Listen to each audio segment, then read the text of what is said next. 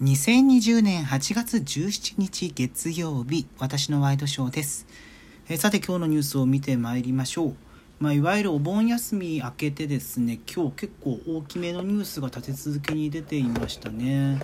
えーまずはですね、今日朝のニュースなんですけれども、安倍首相が今日、東京の慶応大学病院に入ったということです。で、まあ、検査を受けて日帰りで、えー帰ってくるというようなことなんですけれども6月に、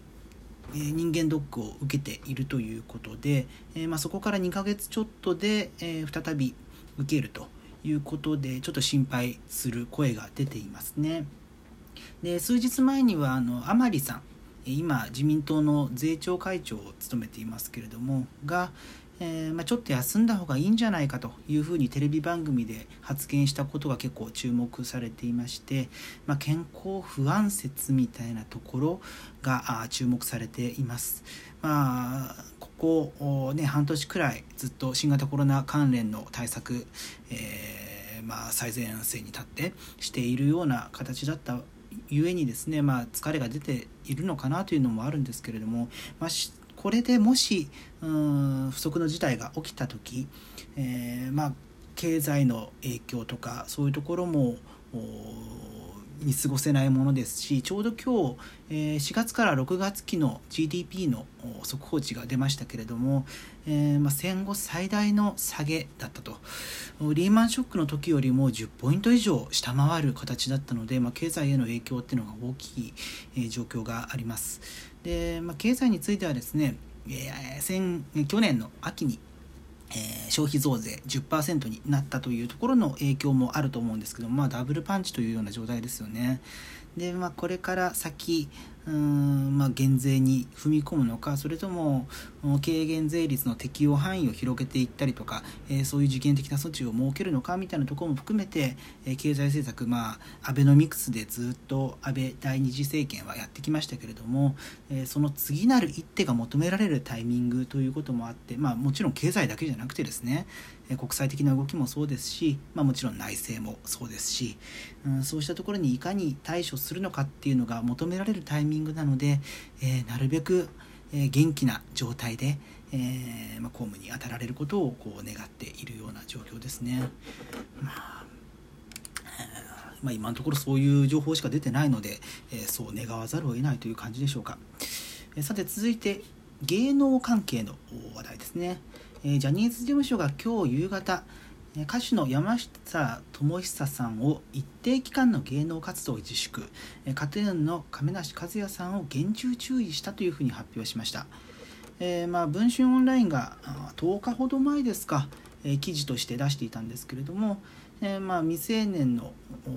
人と首席を共にしていたというようなことが報じられていましてで、まあ、首席を共にしていたことをこうジャニーズ事務所として認めつつ、まあ、店内に居合わせた方が積極的に年齢を偽っていたなどというような形、まあ、その未成年の方の方が、えーま、未成年じゃないというふうに言っていたと。いうところをま説明しつつですね、えただ、まあ、こう昨今の外出外出自粛要請とか、まあ、そういうところも受けて自粛期間ではなかったとのことなんですけれども、えーまあこういう重い処分が出されたと。いうような形ですね。でまあジャニーズ事務所はここ最近そういう、まあ、スキャンダルに対するうん言明といいますか、えー強い姿勢が示されているので、うん、結構驚きを持って、えーネット上では受け止められているような感覚がありますね。さて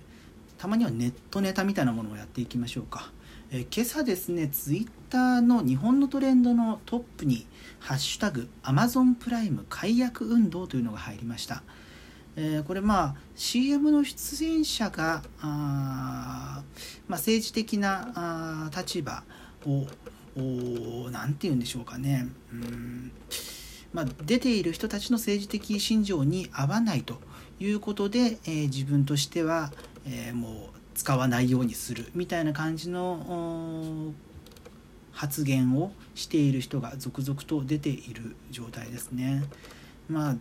うん CM っていうのは企業の顔ですからね、まあ、それをどう捉えるかというのもありますけれども、まあ、サービスと出演者というのをこう別個に考えるのも一つの考え方ですし一体化して考えるっていうのもまあ一つの考え方ですしうんそれはまあ人それぞれの部分もあるんですけれどもまあこういう形でそのハッシュタグが、えーまあ、トレンド1位になったというようなあ、まあ、連帯感みたいなえそうした動きっていうのは、うん、あるのかもしれないですね。うんまあ、個人的にはうんまあ、どこまでやるべきなのかと程度のことは考える必要があるかなというような気もしますけれどもね。というようなことが今朝話題になっていましたが午後になってですね注目を集めたのは、えー、こちらですねセクシー女優の深田栄美さんのツイートが、え、注目を集めています。これですね深田さんってここ数ヶ月半年くらい大喜利お姉さんとして、えー、流しられていましてまあ要はちょっと色っぽい自撮りの写真なんかをご自分で投稿されるんですけれどもそこにリプライの形で全然関係ないような えー、まあ、大喜利めいた感じの反応が来ると。だからまあ深田さんご本人が大喜利をするわけではなくてですねフォロワーの方々ファンの方々が関係ないものをやってでそれをまあキュレーションするこうしたのが来たんだけどみたいな感じの紹介の仕方を深田さんがするというような構図で結構人気を集めていたんですが、え今回ちょっと話題になっているのは14日3日前ですか、えー、カップ麺の上にですねリツイートの数だけ七味唐辛子をかけて食べるというようなことを投稿して、まあ、多くのリツイートがありまして6万を超えたということなんですけどもじゃあ6万回、えー、七味をかけるということで、えー、その後ですね16日から今日にかけて、えー、まあ唐辛子を買った報告と、えー、どん兵衛のカップの上というかカップの上にま大量に振りかけてそこから、えー、大いに溢れ出している七味唐辛子の写真を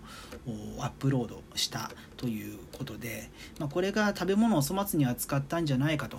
いうようなことで非難する声が上がっているという形になっています。まああのそうですね食べ物を扱うツイートっていうのは結構物議を醸しやすいと、まあ、食べ物に限らずですね何か物を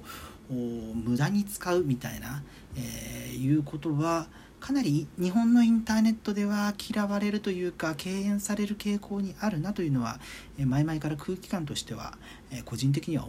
思っているんですけれども。まあでもこの深田さんが、ね、ここ最近そのツイッターで、注目を集めていたりとかそういうことを考えるとあこうしたあ炎上の仕方をするんだなというふうに思いますね。もうちょっと何でしょうこう細部まで気を払って、えー、いろいろと投稿されているのかなというようなイメージがあったので若干ちょっと驚きもあったりするんですけれども、まあ、こうした何でしょうね、うん、一つ話題になって、えー、炎上して今のところまだそれに対する反応が出ていないのかな、うんまあ、こうしたこと炎上が起きたタイミングでどれだけその初動で、えー、対応するかあというところも問われてくると思うのでこの機動力みたいなところがあ求められるんじゃないかなというような印象がありますね。うんまあねそうですね、うん、投稿されてから7時間程度経っていて、まあ、その後、まあ、ツイッターのトレンド欄入っていた後も特にあのその後のツイートが反応としてないので、まあ、ここから先どうするかというところが問われてくるんじゃないかなというふうに思います。ということで結構盛りだくさんな一日でしたね。えー、2020年8月17日月曜日私のワイドショーでした。それではまた明日。